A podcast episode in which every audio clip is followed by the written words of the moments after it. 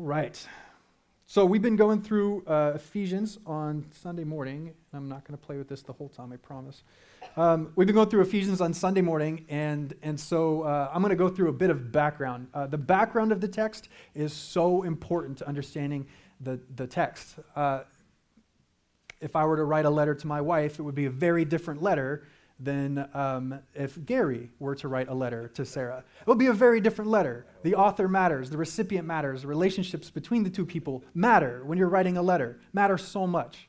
Um, it's also a letter. Um, you know, when I get an email, I read the, the whole email. I don't read a couple of sentences one day and then wait for the next day, thinking about those two sentences, and then the next day I read the next two sentences. This is a letter. It's meant to be all in one chunk. And so it's, it's, a, little, it's a little difficult. You, you do miss a little bit of that uh, big picture when you teach it verse by verse, but you also miss out on the depth if you don't teach it verse by verse. But I want to give you guys the background, some scope of Ephesians, some, uh, some background about Paul and Ephesus and all that stuff so we can really better understand what uh, God has for us in chapter 2.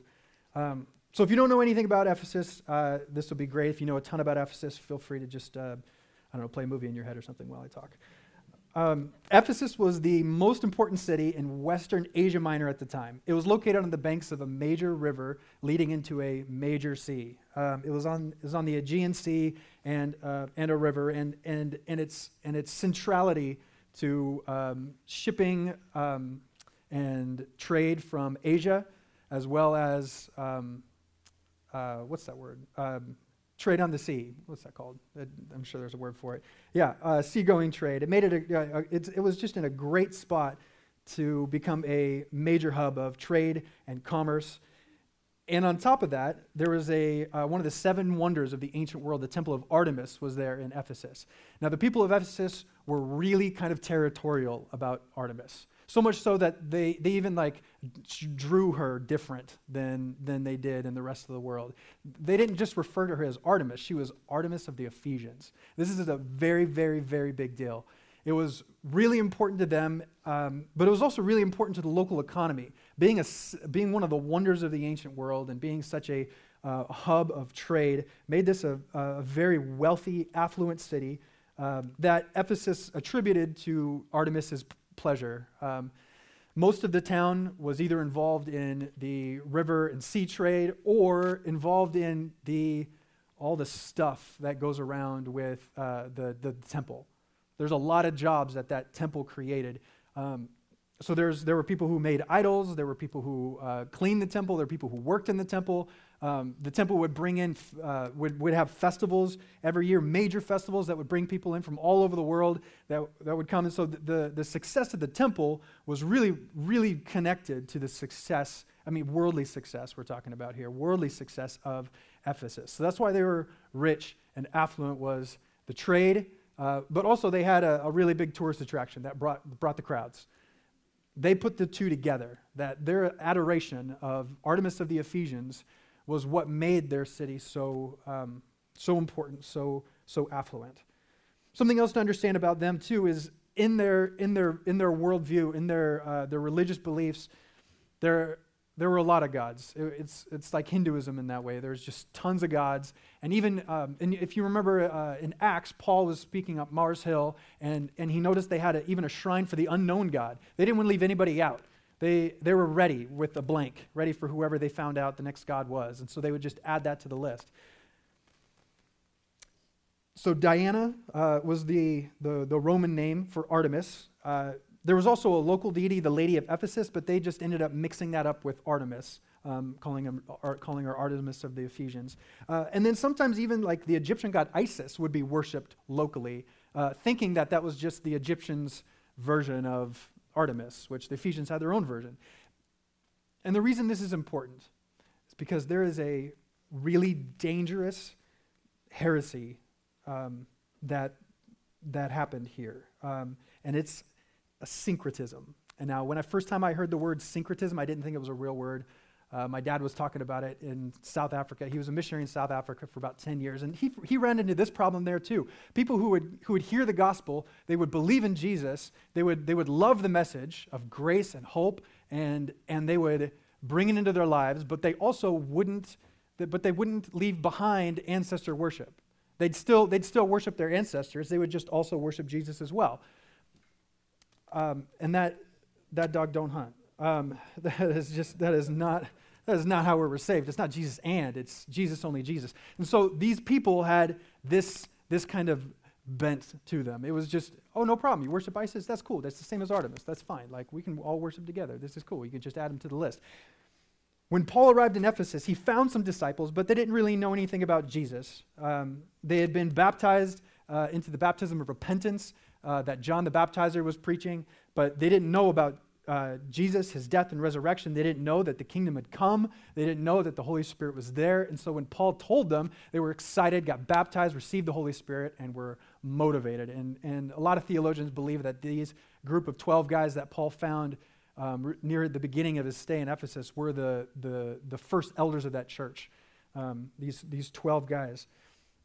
They were excited. They were saved. They received the Holy Spirit. And then for the next two years, and then some, Ephesus became a hub for signs and wonders of God's power and of evangelism. During this time, we read of the seven sons of the Jewish chief priest Sceva who were trying to cast out demons using the name of Jesus. They would say, you know, uh, cast you out by the name of Jesus that Paul preaches about. And then there was one time that demon famously retorted, uh, okay, so I know Jesus and I know Paul, but who are you? And then he beat up, beat up the, the seven sons of Sceva. And this, this was a really dramatic moment um, because people realized, uh, may, maybe for the first time, if they hadn't, um, if they hadn't seen, um, seen uh, demons coming out, if they hadn't seen the signs and wonders from Paul, this was kind of like a turning point for a lot of people that this demon would not recognize someone who fully believes in Jesus, so much so they would attack them because they were just invoking the name, looking for the notoriety, but they didn't really have that faith. Um, and after that, there was uh, the name of Jesus was honored and revered, and people would say the name of Jesus in town, and it was it was a it was a powerful, powerful name. And I imagine that would have been really easy for Ephesus to just add another name to the list of powerful things, right? It's just a powerful thing.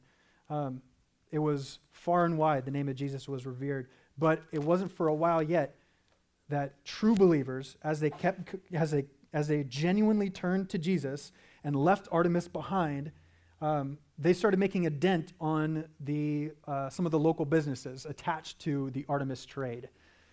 One of these, uh, one of these local craftsmen, Demetrius, a man who, man who made silver idols, got other local craftsmen together in an angry group, and they started a mob saying that uh, you know the, the followers of the way, which is what uh, believers in Jesus were called then, were damaging their business, but, but more than that is that they were going to cause uh, the name of Artemis to fall into disrepute.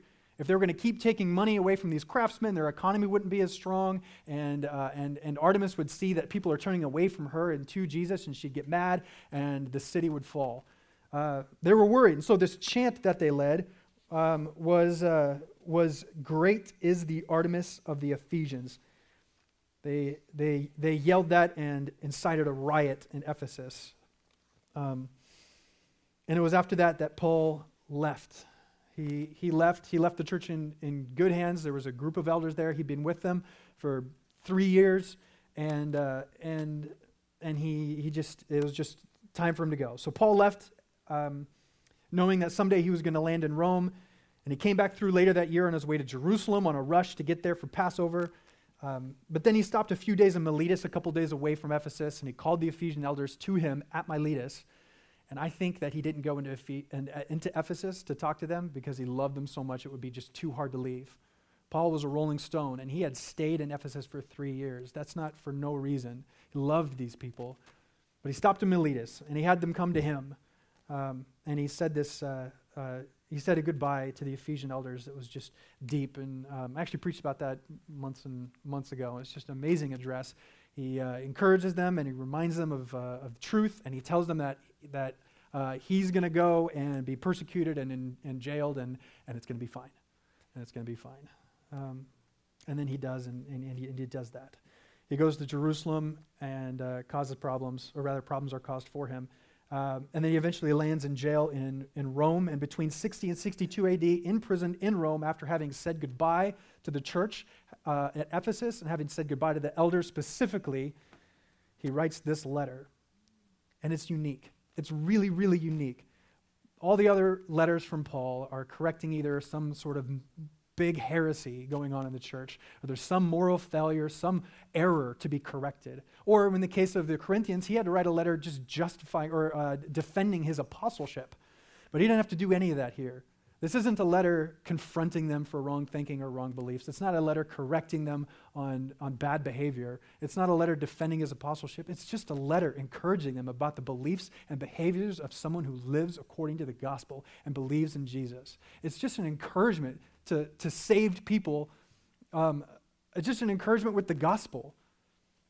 It's beautiful, absolutely beautiful to read. Uh, chapter one is just so big. Um, and, and one major theme um, so far that we've been finding, um, like I said, we've been going through this on Sunday mornings, it's just so obvious that Paul wants every scrap of glory to go to God and God alone. In him is a, is, a, is a main repeated phrase in chapter 1 of Ephesians. In him in him we have redemption through his blood, the forgiveness of our trespasses according to the riches of his grace. In him you also, after listening to the message of truth, the gospel of your salvation, having also believed, you were sealed in him with the Holy Spirit of promise, who was given as a pledge of our inheritance with a view to the redemption of God's own possession. Why? To the praise of his glory. It is just so much God and so little us. It's wonderful. Then in chapter 2, he, uh, um, I'm just going to read the first seven verses of chapter 2 uh, real quick for you. It says this, and you were dead in your trespasses and sins, in which you formerly walked, according to the course of this world, according to the prince of the power of the air, of the spirit that is now working in the sons of disobedience among them, we too all formerly lived in the lusts of our flesh, indulging the desires of the flesh and of the mind, and were by nature children of wrath, even as the rest. But God, being rich in mercy because of his great love with which he loved us, even when we were dead in, uh, even when we were dead in our transgressions, made us alive together with Christ. By grace you have been saved and raised us up with him and seated us with him in the heavenly places in Christ Jesus, so that in the ages to come he might show the surpassing kindness, uh, the surpassing riches of his grace and kindness toward us in Christ Jesus. We were dead in sin, followers of the world, sons of disobedience, led by the passions of our flesh, children of wrath by nature, and um, and this is to highlight something so beautiful. He's making it very clear that we are not super cool by ourselves. Uh, he is emphasizing the depths of our depravity to show the heights of his grace and love, his mercy towards us. The first point he, point he makes about God in light of our former life in, here in uh, chapter 2 is that he is rich in mercy because we needed it. We were dead in our sin, and God, because of his love, had mercy on us and made us alive together with Christ. That is grace. And it is by grace that you have been saved. We were spiritual corpses, but then God reached down into death and brought us up, not just to life, but to something so much better than just mere life.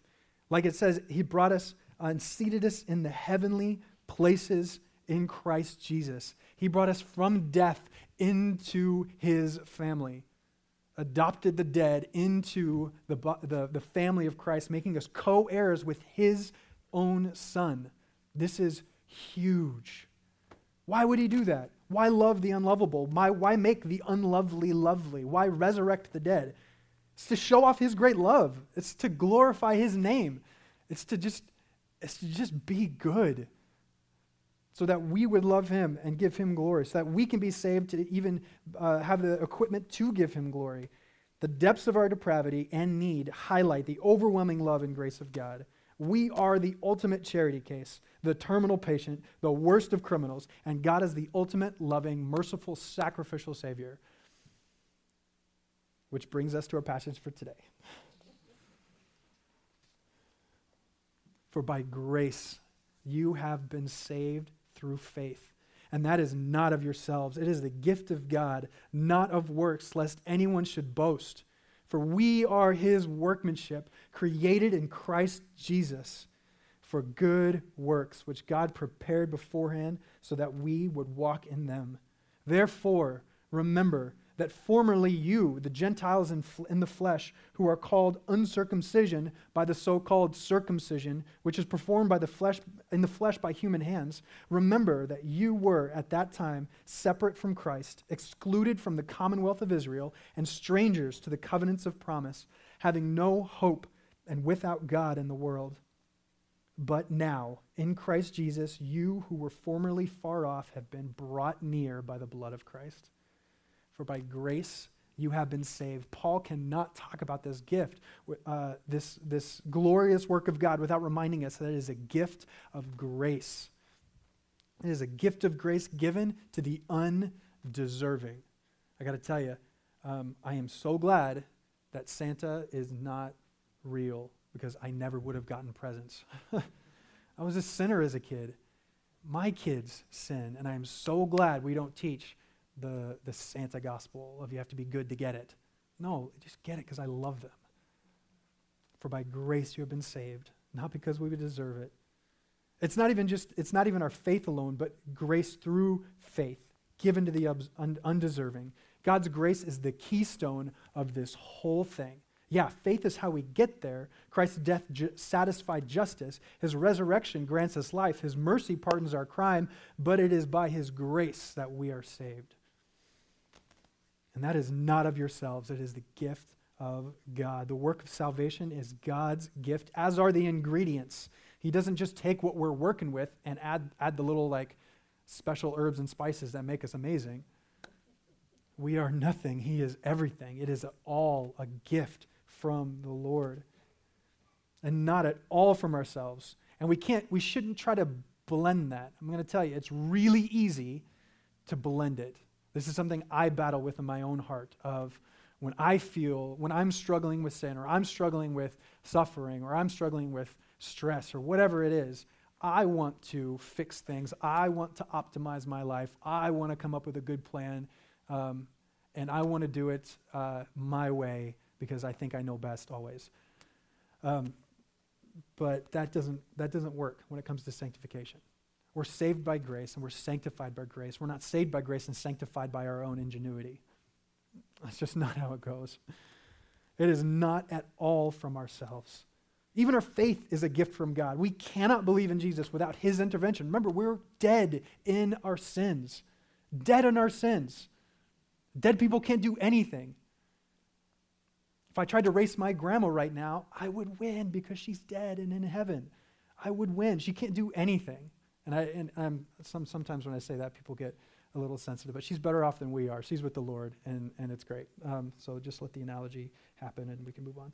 Uh, 2 Peter 1 1 says, because sometimes I get like a, um, she's better off than we are. It's all right. Um, 2 Peter 1 1 says this To those who have received a faith of the same kind as ours by the righteousness of God and Savior, Jesus Christ. To those who have received a faith, not to those who have somehow managed to muster up a faith worthy of salvation.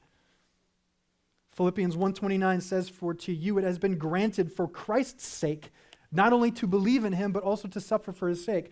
Um, and that puts suffering and faith on the same level as gifts from God. So just to, just to hammer that home a little bit, which as I was studying, God hammered me a bit because that seems like it's been the theme of this last year, not just for me, but for maybe many of us, that suffering is a good thing um, granted to us. But also so is faith. And then Acts 13, uh, 3.16 says this, and on the basis of faith in his name, it is the name of Jesus which has strengthened this man whom you see and know. And the faith which comes through him, capital H, him, has given him this perfect health in the presence of you all. So this person who was healed, um, this person who was, who was healed um, was given the faith that healed him. Let me read it again. And on the basis of faith in his name, it is the name of Jesus which has strengthened this man whom you see and know. And the faith which comes through him has given him this perfect health in the presence of you, you all. And as an aside, this, uh, this, this, uh, this idea shows the essential place that prayer has in evangelism. Since it's God that initiates salvation, we should begin our evangelism with asking God to do the initiating, to change hearts, to make good soil, um, to do the initiating and granting the ability to believe to those we want to see saved. We pray that God will move first before we try to say anything at all. Because it's God that changes a heart. We're scattering seeds, it's God that makes the soil. Um, makes the soil good. Even our faith, even our faith is a gift from God. And that's a good thing. It's not of works, so no one can boast. It is a good thing, and God did it not of works, simply so that no one could boast. Why would God want to share glory? Why would God want to share glory? He's the one that deserves it. We obviously don't. Just look around. We, d- we don't deserve it. Um, but under God's uh, oh, if salvation was an accomplishment of man in any way, we could boast about it. But under God's plan of salvation, God alone receives the glory, which is good because we are creation and He is creator. The man who makes the Ferrari wants the credit for making the Ferrari. The person who writes the book wants the credit for writing the book, right? You don't read a book and say, wow, that book just did itself really great things when it wrote itself. Fantastic book that wrote itself. we can't boast, and that is good. The world doesn't think that's good because that's a low view of self. But that but that's okay. Because we can't get there ourselves. Our, we can't get there by ourselves. It's not it's not us at all. It is good to be low so that he can be high. It's good to recognize again the depths of our depravity so we can bask in the glories of his grace. Like Paul said, where sin abounds, grace abounds all the more. This is a wonderful, wonderful truth. But it hits our hearts and hits our pride and uh, it hits our hearts in a sensitive spot, right there in the pride. It gets us because we want to be enough. We want to be able to say, Look at me. Yes, I did it. Super Christian. But we can't. And that's good. We are the sheep and he is the shepherd. We are the creation and he is the creator and he is the one that needs all the credit and all the glory. And like I said, we are his creation. The next phrase says, For we are his workmanship. God saves us not merely to save us from the wrath we rightly deserve, again, we rightly deserve, but also to make something beautiful of us.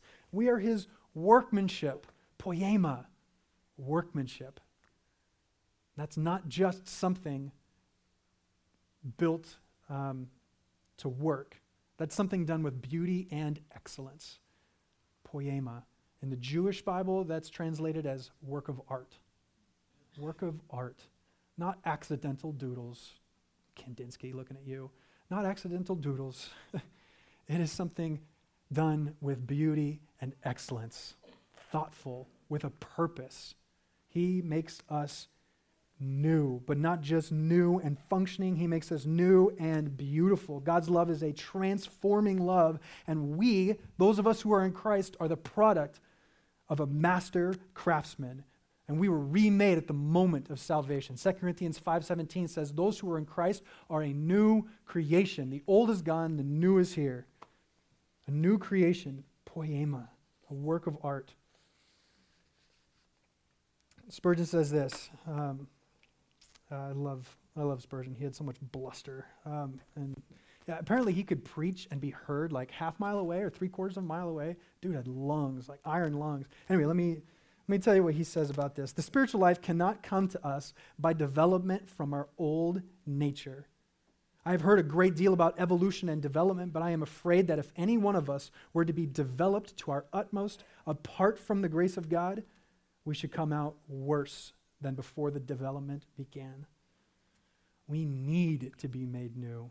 And when we are, we are a work of art created in Christ Jesus for good works. Because he isn't senseless or random. We were made and remade in Christ for a purpose. And that purpose is to give him glory and enjoy him forever.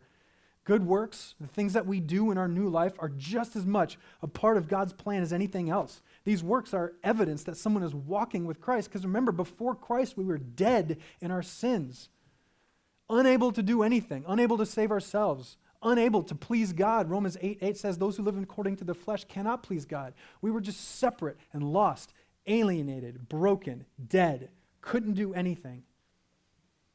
And now we are alive in Christ. And John 15 8 says this By this my Father is glorified that you bear much fruit. Living according to the flesh in the world cannot please God. So when He saves us and makes us new, He enables us finally to do stuff and finally able to glorify Him. Before we're in Christ, we are a bad tree producing only bad fruit. And even when we try to do something good, it comes out of a heart that's filled with sin, and even our good fruit is tainted with that sin. We cannot please God because of what's in our heart, because of the separation from Him, and because we are dead. He has to make us new. We can't just staple good apples to a bad tree. We need to be made into a whole new tree.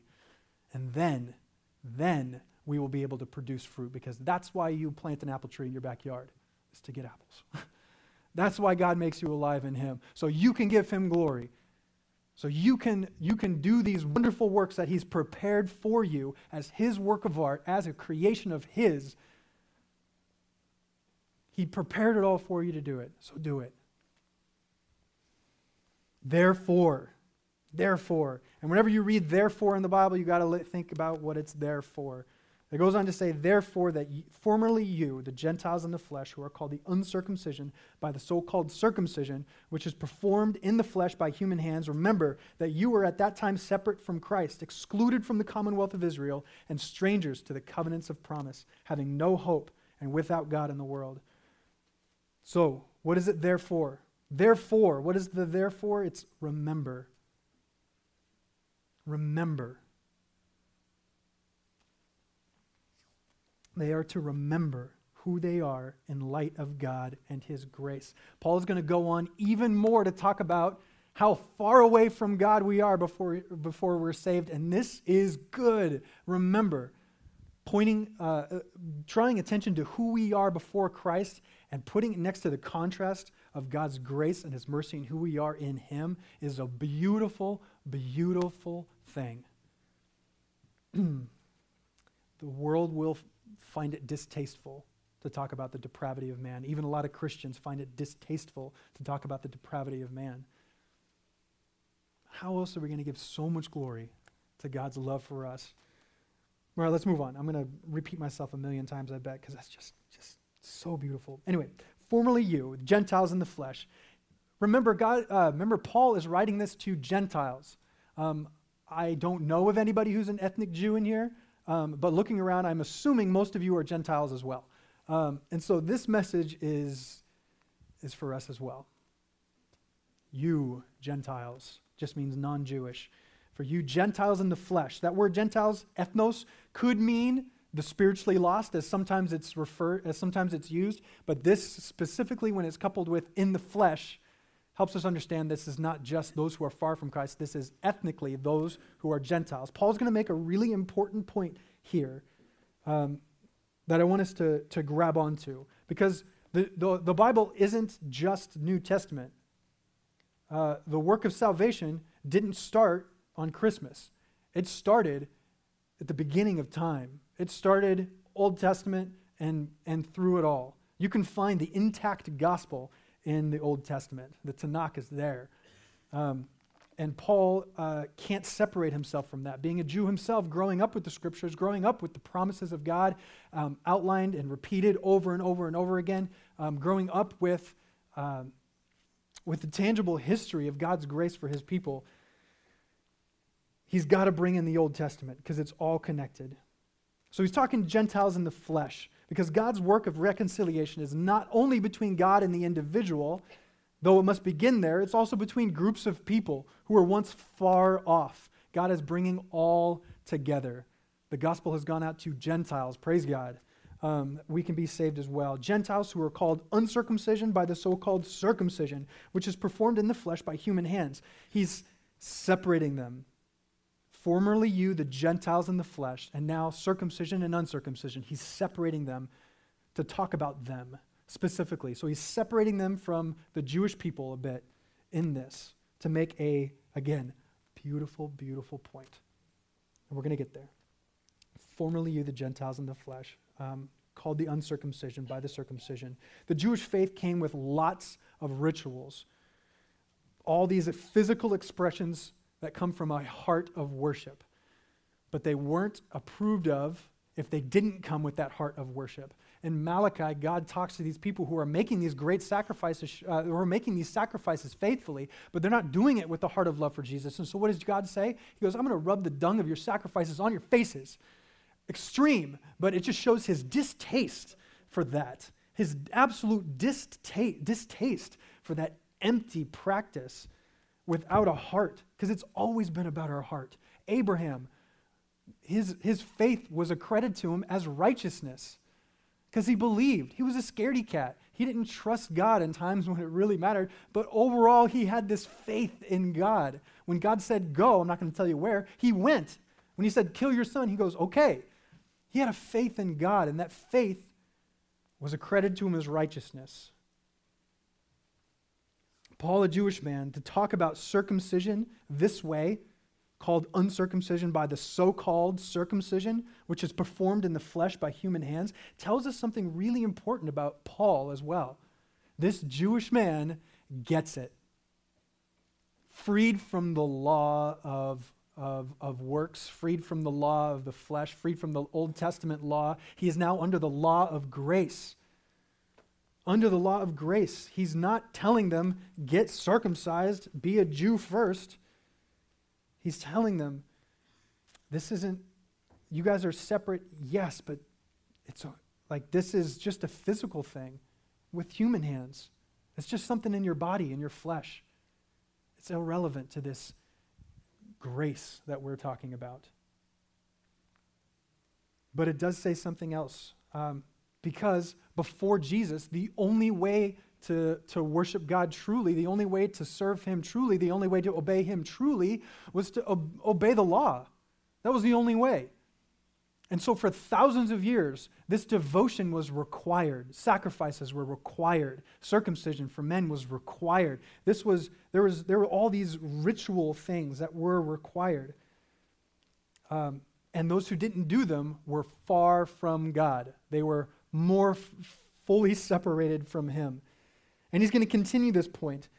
Remember that you were at that time separate from Christ, aliens from the commonwealth of Israel. Again, telling them to remember. And what is he telling them to remember? Who they are apart from Christ. Remember this. Remember that you one, at that time were separate from Christ, aliens from the commonwealth of Israel. This time to remember specifically that they were once unsaved, lost, and separated. Paul brings yet another distinction between Jews and Gentiles. The Gentiles are not just spiritual foreigners, they're spiritual and ethnic foreigners. That even the people of God, even the, the, the most the lazy Jew back then could still go to the temple and offer sacrifice, right? They, they, they can still go and, and have that washing done so they can offer their sacrifice. They can still do that. But those who weren't were, were separate, weren't they? So, one more point is being leveled against us Gentiles is that before Christ, we are as far off as one can be from God. As far off as we can be. He goes on to say, after that, strangers to the covenants of promise. Um, remember that you were at that time separate from Christ, excluded from the commonwealth of Israel, and strangers to the covenants of promise. This, like I mentioned, is the foundation of the gospel in the Old Testament. The promises made to people like Abraham, where he promised that through his family the Redeemer was going to come. And then to David, these promises made, talking to, talk, uh, talked about in Jeremiah and Isaiah and all over. I don't think you could open up a, a, one of any of the prophets or maybe any of the Old Testament books at all and not find the fingerprints of the gospel to come. These promises are there, but the Gentiles had no clue. They didn't grow up with that. Their, the foundation of their life wasn't built on understanding and studying these promises of God and the history of His grace towards His people. Again, they were so far removed. Paul goes even to say, without God in the world. which I thought was interesting because Romans 1:20 says for since the creation of the world his invisible attributes his eternal power and divine nature have been clearly seen being understood through what has been made so that they are without excuse. But even though God's presence and influence are impossible to escape, the Gentiles had no hope of communion with God because of how far away they were, ethnically and spiritually, so far away. That was us before Christ, fellow Gentiles. Maybe not as extreme. Some of us grew up in Christian homes, so there's a little bit of a difference there. Um, but still separate from the application of those promises, uh, many of them, some of them. Um, by mentioning the details of how non Jewish the Ephesians are, Paul is reminding the readers that unsaved Gentiles are as far away from God as possible. But this, the beautiful point, but this is to bring even greater glory to God. But now in Christ Jesus, you who were once far off have been brought near by the blood of Christ. But now in Christ Jesus has to be one of the most beautiful phrases. It's like when you, when you come across but God in the Bible. You're reading something and then it says but God, and you know something amazing is going to follow. You know something eternity changing or something life changing is going to follow. Something beautiful and encouraging is going to happen. But now in Christ Jesus, those words, those powerful words, it is only because of Christ that any are saved in Christ Jesus, those who are the furthest out have been brought near. This may be old news that it's only because of Christ that any are saved, but it is essential. Because remember, you cannot mix and match. It is Jesus, only Jesus. Nothing else gets to get blended into that. It is Jesus, only Jesus, or you got nothing. Because remember how far away we were unable to do it, unable to do it alone. And as we were told earlier, remember, remember this. We are called after that amazing description, description of God's grace through faith, um, being God's workmanship. We are told to remember twice, told to remember. Remember that it is now, that only now in Christ Jesus that we have any hope at all. This isn't because of any other person, power, or accident. It's Jesus, only Jesus. And it's because of Christ Jesus that we, who were once far off, have been brought near. Remember how far off you were. Remember that. But don't remember it by itself. Remember where you are now. You look at where you were, separated by God, uh, separated from God by an eternal chasm. Eternal chasm. Through faith, by God's grace, we have been brought near. And remember, when He took us from death and not just into life, He didn't just bring us into life, basic existence. He didn't just make us basically able to be effective. He made us into beautiful works of art and seated us in the heavenly places with Christ Jesus. We were the furthest out, spiritually dead, alienated from God, once a different people, not belonging to God, and even without access to God. But God sent his Son to earth to seek and to save the lost. Jesus died to bridge the gap separating us. And he did it by shedding his blood. His death was absolutely necessary to clear our debts because the wages of sin is death. The blood of Christ shed by his mercy uh, because of his mercy, love, and grace. And he did this while we were still sinners. I don't think that gets talked about enough. It's really easy around church folk to focus mostly on behavior. It's really easy. And it's really easy in such a well behaved group of people um, to be uncomfortable when someone who's poorly behaved comes around, right? Like, can someone really be saved if they, if they still say bad words? yes, Absolutely. you can't clean up first. That's the whole point of this thing, right?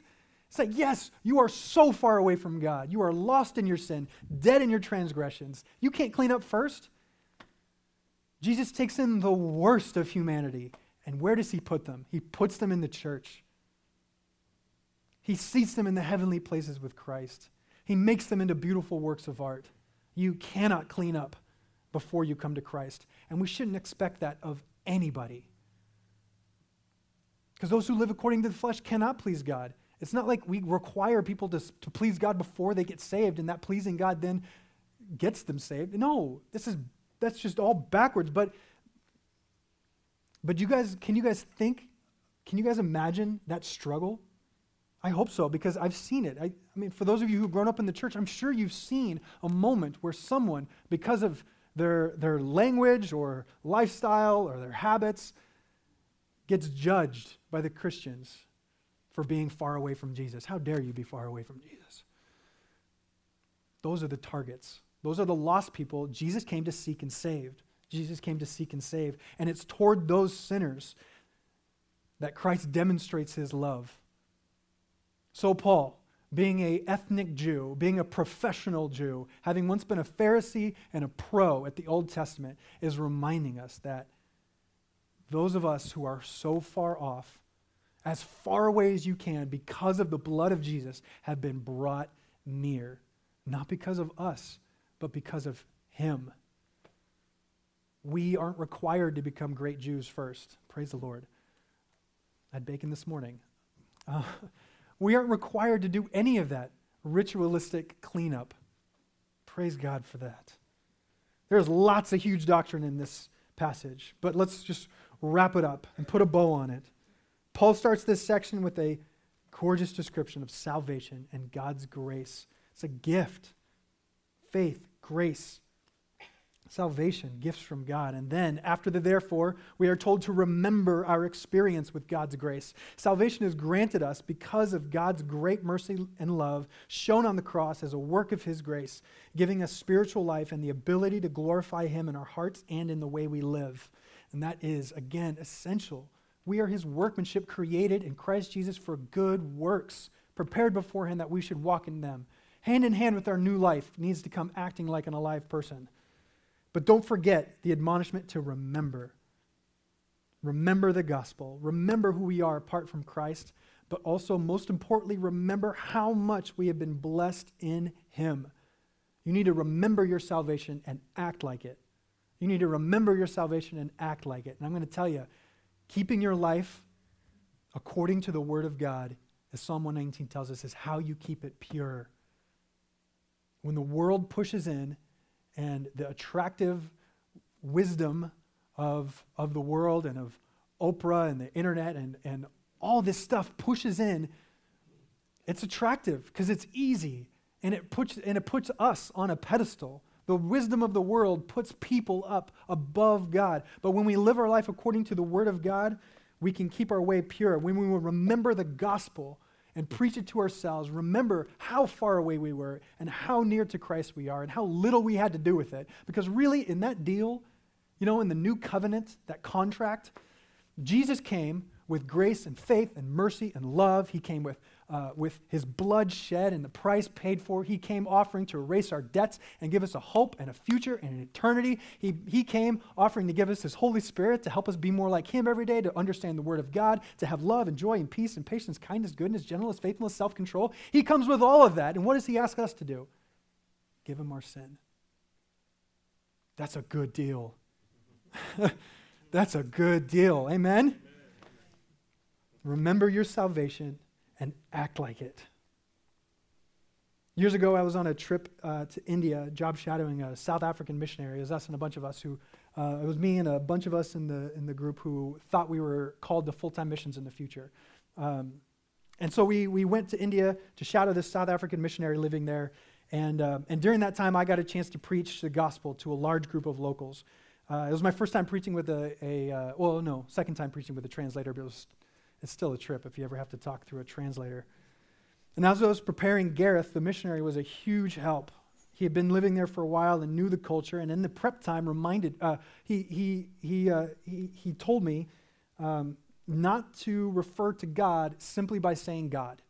He goes, don't just say, and then God loves you and God wants to save you. These Hindus have over four million gods. And just like the Ephesians, it would be so easy to hear the love of Jesus and say, wow, that's great. I love Jesus. Let's add him to the list. We are not preaching a Jesus and message. We're not even preaching a Jesus and me message, a Jesus and you message. We're preaching a message of grace only grace, faith only faith, Jesus only Jesus, right? So he told me, you got to refer to him. I call him Jehovah God, the one and only. So as I was preparing to preach, it, uh, I had to be very intentional in my notes to write Jehovah God, the one and only. Because the battle, like in Ephesus, the battle of truth doesn't revolve around doesn't revolve around belief in Jesus. The battle has always been whether or not to die to self and live for Christ or not. Isn't that, isn't that the battle? Revelation tells us that even under the even during the reign of Christ, when he is physically on earth and in charge, people are still just not going to believe. Even today, belief that Jesus lived, died, and came back from the dead isn't where the massive quantum leap of faith is needed. There are historical proofs for the existence of Jesus and what he taught, even for the resurrection of Jesus. Even for his resurrection, there are pretty solid historical proofs. But that's not the, the leap of faith that's needed. You remember the rich young ruler who said he'd been obeying the rules, he loved God, he loved other people, what do I have to do to be saved? Jesus ended with, Sell everything you've got and give the money to the poor. Come follow me. But that man loved his money more than Jesus. And all of us have our thing that we love more than Jesus. I tell my kids that all the time. It's obvious that right now you love Batman more than Jesus. You love this pony more than Jesus. the big leap of faith is when we abandon everything we once held dear for the sake of gaining Christ. Adding Jesus to a pantheon of heart idols is nothing. Asking God to tear down our idols so we can worship Christ alone is everything. Realizing that nothing we can do or nothing we can do, uh, nothing we can uh, do or add to our merit. Um, that, sorry, realizing that there is nothing we can do to add to our merit is actually really, really freeing for those of us who are workers and doers and producers and want to be clever and, and ingenious, there's actually a big weight that comes off the shoulders when this idol dies. A big weight. Jesus paid it all. That's not coming out of your wallet. That's not coming out of your life. That Jesus paid it all. You didn't earn it, and you can't unearn it, for by grace you have been saved. I'm going to end by a quote, with a quote by John MacArthur. He said this uh, during a sermon on Ephesians 2, by the way. It was just too good not to include. Salvation didn't come to you by your confirmation, by your baptism, your church attendance, your church membership. It didn't come to you by giving money. It doesn't come to you by communion, keeping the Ten Commandments, living by the Sermon on the Mount, giving to charity, believing in God, being a good neighbor, living a respectable life. None of those things. In fact, hell will be loaded with people who did all of those. Salvation is through faith from sin by love into life with purpose. It's for by grace that you have been saved. Remember your salvation and act like it. Lord Father God, thank you so much for your amazing grace. Thank you for reaching down into death to pull us into life. We need you, Father God. We needed you at the moment of salvation. We need you for a sanctification. We need you for a glorification, God. And I am so thankful that my salvation is not in my own hands. We love you, God. We ask that we, we can remember. We can remember the gospel daily as we pick up our cross, we remember how far away we were. We remember how close we are. And we can remember to stay true to you, God, living our life according to your grace and your word. We love you, Father. It's in your name we pray. Amen.